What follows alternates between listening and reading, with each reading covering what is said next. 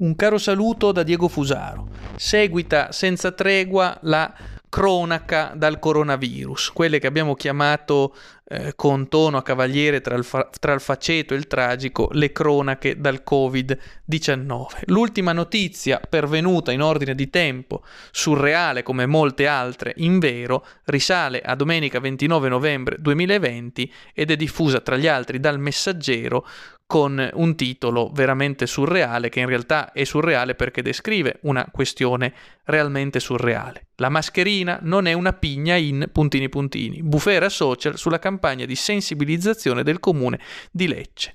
In sostanza cosa è accaduto? È accaduto che eh, un comune in provincia di Lecce, tale Martano nel Salento, ha lanciato una campagna di sensibilizzazione all'uso delle mascherine e l'ha fatto con una forma veramente volgare, difficile qualificarla altrimenti. Come dire, mettete la mascherina, non vi costa grande fatica eh, non è una eh, pigna infilata in un altro luogo del vostro corpo. Non dice proprio così, la pubblicità è molto più esplicita e volgare, ma ad ogni modo questo è il senso in cui si compendia surrealmente questa pubblicità.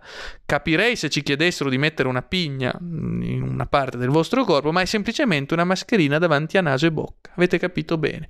È semplicemente una mascherina davanti a naso e bocca. Non passare da stupido, dice la pubblicità, indossa la mascherina mascherina, è semplicemente una mascherina davanti a naso e bocca. Ecco, con questo slogan è semplicemente una mascherina, ci convinceranno a tenerla chissà per quanto tempo ancora, anche all'aperto dove in luoghi isolati, all'aria aperta, è provato che non serve palesemente a nulla, è solo un segnale, ha detto il CTS stesso, si legga l'intervista che ho più volte citato a eh, Villani del CTS, all'aperto, se si è isolati, non serve per ragioni medico-scientifiche, ma l'ho detto e lo ridico, la mascherina diventa il simbolo, una sorta di uniforme di questo nuovo regime terapeutico che serve a rivelare la nostra subalternità e il fatto che ci riconosciamo di fronte al potere legittimo, o così presentato ovviamente dall'ordine costituito del nuovo Leviatano terapeutico.